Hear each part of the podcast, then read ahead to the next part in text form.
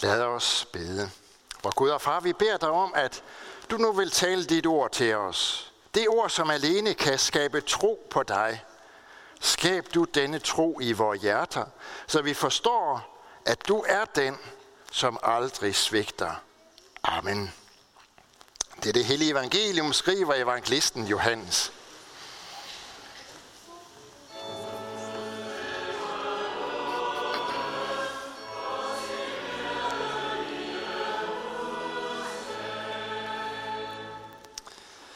Jesus kom nu af til Kana i Galilea, hvor han havde gjort vand til vin.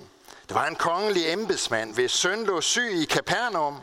Da han hørte, at Jesus var kommet fra Judæa til Galilea, tog han hen til ham og bad ham om at komme med der ned og helbrede hans søn, for han lå for døden. Da sagde Jesus til ham, hvis I ikke får tegn og under at se, tror I ikke. Den kongelige embedsmand svarede, Herre, kom med derned, før mit barn dør. Jesus sagde til ham, gå hjem, din søn lever.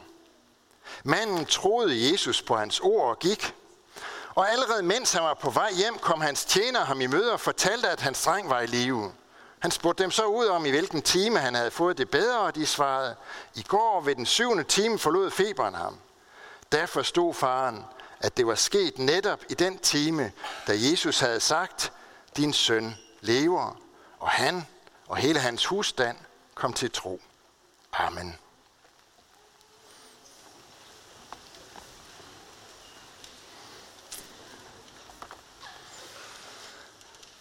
Der var en mand, som engang for vild ud i en ørken. Og øh, ude i en ørken, der er det jo sådan, at der er der jo bare sand og sand og sand og sand, og ikke ret meget andet end sand. Så det hele det ser ens ud, og derfor gik det jo sådan for ham, som det gør for alle de mennesker, man hører om, der far vild ud i en ørken, at til sidst så vidste han overhovedet ikke, hvad der var op og ned, eller syd, eller nord, eller nogen som helst ting. Han gik bare rundt derude i ørkenen, i solen og i varmen, og så på et tidspunkt, så løb hans vanddunk tør, så han havde ikke mere at drikke. Så gik der ikke lang tid, før han begyndte at blive rigtig tør i halsen. Men han havde jo ikke noget at drikke. Til sidst så var det sådan, at tungen den nærmest hang ud af munden på ham, og det eneste han tænkte på, det var, om han da bare lige kunne få en lille dråbe til at væde sin hals med. Men han havde ingen vand. Men så, mens han går der og drømmer om vand, bare en dråbe, så får han øje på et hus ude i det fjerne. Og han går efter det, og det viser sig, at det er, det er bare en, en hytte, der er ingen i hytten, men der er noget andet. Der er nemlig sådan en, øh, sådan en vandpumpe. I ved, sådan en, som man pumper med der. Så man kan pumpe vand op fra en, en brønd.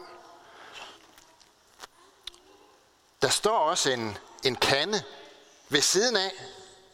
Der er et låg på, og han kigger ned i kanden. Der er, der er vand i den. Den er helt fuld af vand, den her kande. Men så ligger der også en lille seddel ved kanden. Og der står der på sedlen, hæld alt vandet ned i toppen af pumpen til at begynde med. Hvis du gør det, så vil du få alt det vand, som du overhovedet har brug for. Nu stod han altså i noget af et valg. Skulle han tro på det, der stod på sædlen, og hælde alt vandet ned i pumpen, og så risikere, at det ikke virkede alligevel, og alt vandet var væk? Eller skulle han hellere drikke vandet i kanden. Det ville i hvert fald slukke hans tørst lige nu. Men han ville jo komme til at tørste igen. Og det ville sikkert ikke være nok til, at han kunne overleve alligevel. Da han havde tænkt sig om et øjeblik, så valgte han at tro på det, der stod på sedlen, og så begyndte han, da han havde hældt alt vand ned, så begyndte han at pumpe. Og til at begynde med, så skete der ingenting. Jeg tror, han har været rigtig meget i tvivl, om det nu var rigtigt. Men så efter et stykke tid, så begyndte der at strømme vand ud af pumpen. Og han havde alt det vand, han overhovedet kunne drømme om, at han fyldte sin flaske, og, han, og alle de beholder, han overhovedet kunne få fat på. Og på den måde redde han sig livet. Men det skete jo kun, fordi han havde tillid til, at det var rigtigt, det der stod på sedlen. Se, sådan er det faktisk med al tro. Tro handler om tillid. Tro handler om tillid til nogle ord. Tro handler om, om vi mener, at vi kan regne med det, der bliver sagt eller skrevet, eller på anden måde givet udtryk for. Og der er jo kun én måde, man kan finde ud af, om det er rigtigt. Det er ved at prøve det af. I dag der hører vi så om en mand, som kommer til Jesus. Han giver os også en lektion i, hvad det vil sige at tro. Det er en øh, kongelig embedsmand. Det vil sige, at han var ansat hos Herodes Antipas, som på det tidspunkt regerede i den nordlige del af, af Israel. Det betyder altså, at det var en rigtig fin mand, ham her. Det var en, som betød noget. Det var en, der var noget ved muffen. Det var en, som havde indflydelse over det hele. Han, øh, han kommer fra Kapernaum. Og han har sandsynligvis så har han været byens rigeste mand. Han var altså vant til at kunne befale over andre mennesker, ham her. Og han var vant til, at, at han kunne få det sådan, som han gerne ville have det. Sådan som han befalede til andre mennesker. Han var vant til at kunne købe det, som han havde brug for, eller det, som han havde lyst til. Han var vant til, at, at alting gik sådan, som han sagde. Men nu var der sket noget, som han ikke havde kontrol over. Noget, som han ikke kunne købe sig til. Hans søn var blevet syg. Dødsens syg. Hvad gør han så, denne mand, som er vant til at kunne ordne alle ting? At han gør selvfølgelig det, som enhver far ville gøre. Han prøver på, om han kan hjælpe sin dreng. Der er sikkert blevet sendt bud efter lægen, og måske er der også blevet ordineret noget mediciner. Faren han har glad og gerne betalt, uanset hvad, hvor dyrt det var, det her medicin.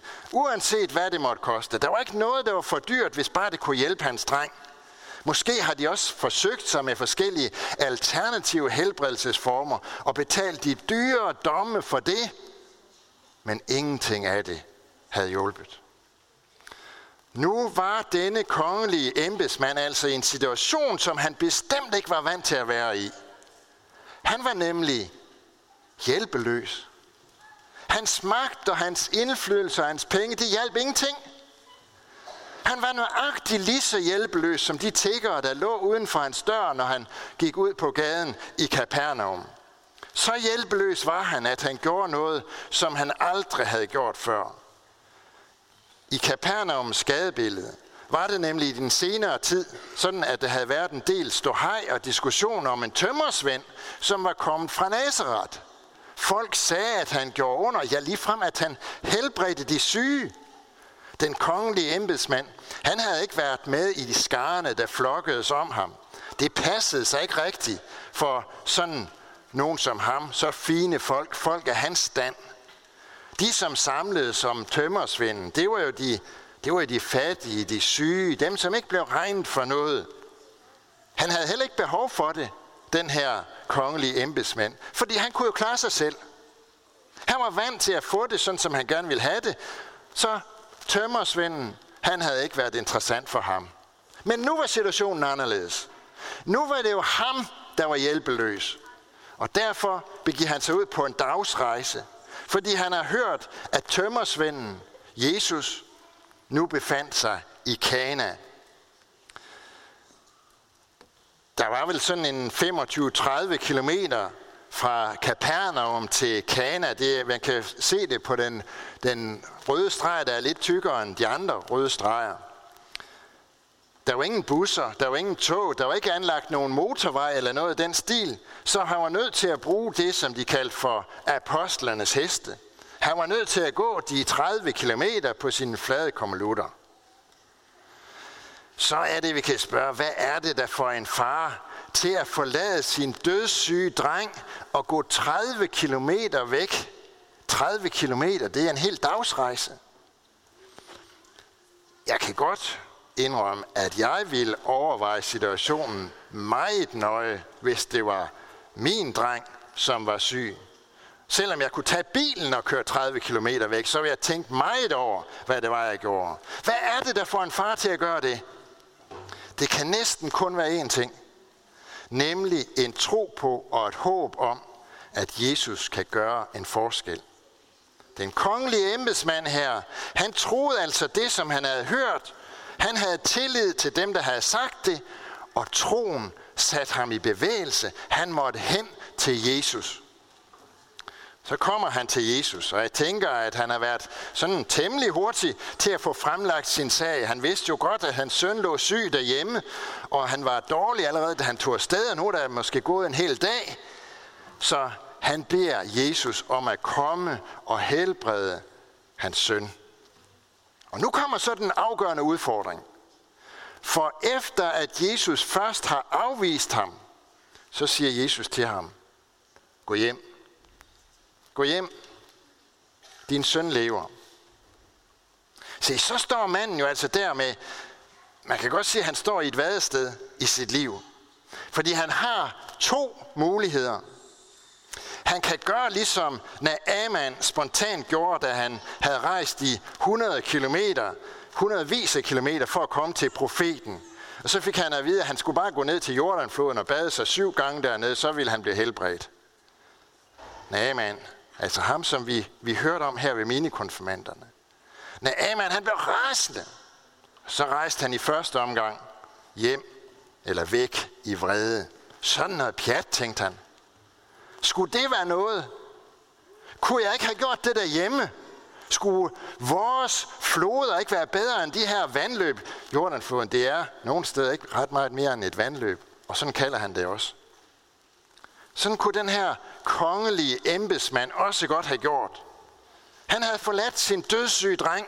Han havde gået de der 30 kilometer i sine bare sandaler. Hans fødder var hævet, han var svedig, han var træt, han var udmattet efter vandringen. Og så siger Jesus bare, gå hjem, din søn lever. Skulle det være noget? Han kunne godt være blevet gal, rigtig gal. Men han har også en anden mulighed. Han kan tage Jesus på ordet og gå, og han vælger det sidste. Og dermed viser han os altså, hvad det er at tro. Tro, det er at vandre i tillid til det ord, han har hørt. Det er at vandre i, den, i tillid til den person, som har sagt ordene. Det har uden tvivl været en noget lang tur hjem af, hvor tro og tvivl har kæmpet i ham. Er det rigtigt? Kan det passe, det her? Det ville have været rart med en mobiltelefon, så han lige kunne sende en sms og høre, hvordan det stod til derhjemme. Men det havde han altså ikke. Han måtte vandre den lange vej i tro på, at det, der blev sagt til ham, det var rigtigt. Det eneste, han havde fået af Jesus, det var nogle ord, og han måtte vandre i tro på de ord. Og det gjorde han så, fordi han havde tillid til Jesus. Og det der med tilliden til ham, det er det, som er så vigtigt. Det minder mig om en lille historie, som jeg har hørt. Og den skal vi have med os. Det var nemlig en brandmand, der engang fortalte, at en nat så var der blevet meldt om et brand i et treetagers hus i udkanten af byen. Brandfolkene, da de nåede frem, så stod huset omspændt af flammer. Alle var kommet ud. Undtagen en dreng på syv år, han hed John. Han havde ligget og sovet på sit værelse øverst op. Og nu stod han så der i vindueskarmen og klamrede sig til den. Indimellem så blev han helt skjult af flammerne, som slikkede op af bygningen. Så kom han til syne igen. Han kunne ikke komme ned, og brandfolkene kunne ikke komme til at sætte en stige op til ham. Det var for farligt. Så gjorde de noget andet. De spændte et brandsejl ud. En sådan en stor, kraftig du. Og så slog de kreds om den og, og holdt fast i den. Og så råbte de til ham, at nu skulle han bare springe ud. Jeg tør ikke, råbte han derop fra. Der er så langt ned, jeg kan ikke se noget for røgen. Jamen, du bliver nødt til at springe, råbte brandfolkene, ellers så går der ild i dig. Og vi skal nok, vi er her, vi holder fast, og vi har sejlet spændt ud, sådan så du ikke slår dig. Jamen, jeg tør ikke, råbte han. Så var der en mand nede på jorden, som kom hen til brandfolkene, og han tog fat i brandsejlet. Det var Johns far. Han råbte op til drengen. Spring, John! Er det dig, far? lød det deroppe fra. Han kunne jo ikke se noget. Ja, det er mig, John. Har du fat i sejlet, far? Ja, jeg har fat i sejlet. Så springer jeg, far. Og så sprang han. Og få sekunder efter, så lå han i sejlet, og så fik han selvfølgelig et ordentligt knus af sin far. Men hvad var det, der fik den her dreng til at springe? Var det ilden, som truede ham og som var ved at tage hans liv?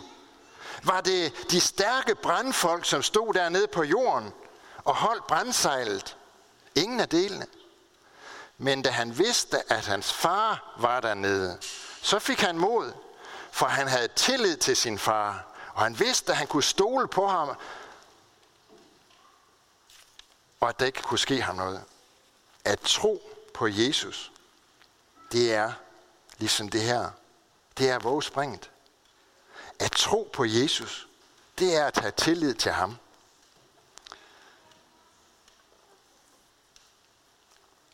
Det er det, vi i dag lærer af den her kongelige embedsmand. Han gik i tro på Jesu ord. Han gik, fordi han havde tillid til Jesu ord. Og han blev ikke skuffet. Det bliver vi heller ikke, hvis vi våger at leve i tro på Jesus og leve vores liv i tillid til de løfter og de ord, som Jesus har givet os. For vi har heller ikke fået ret meget mere end ord, men vi har fået ord, der taler til os om frelse og evigt liv for enhver, som tror på ham. Amen.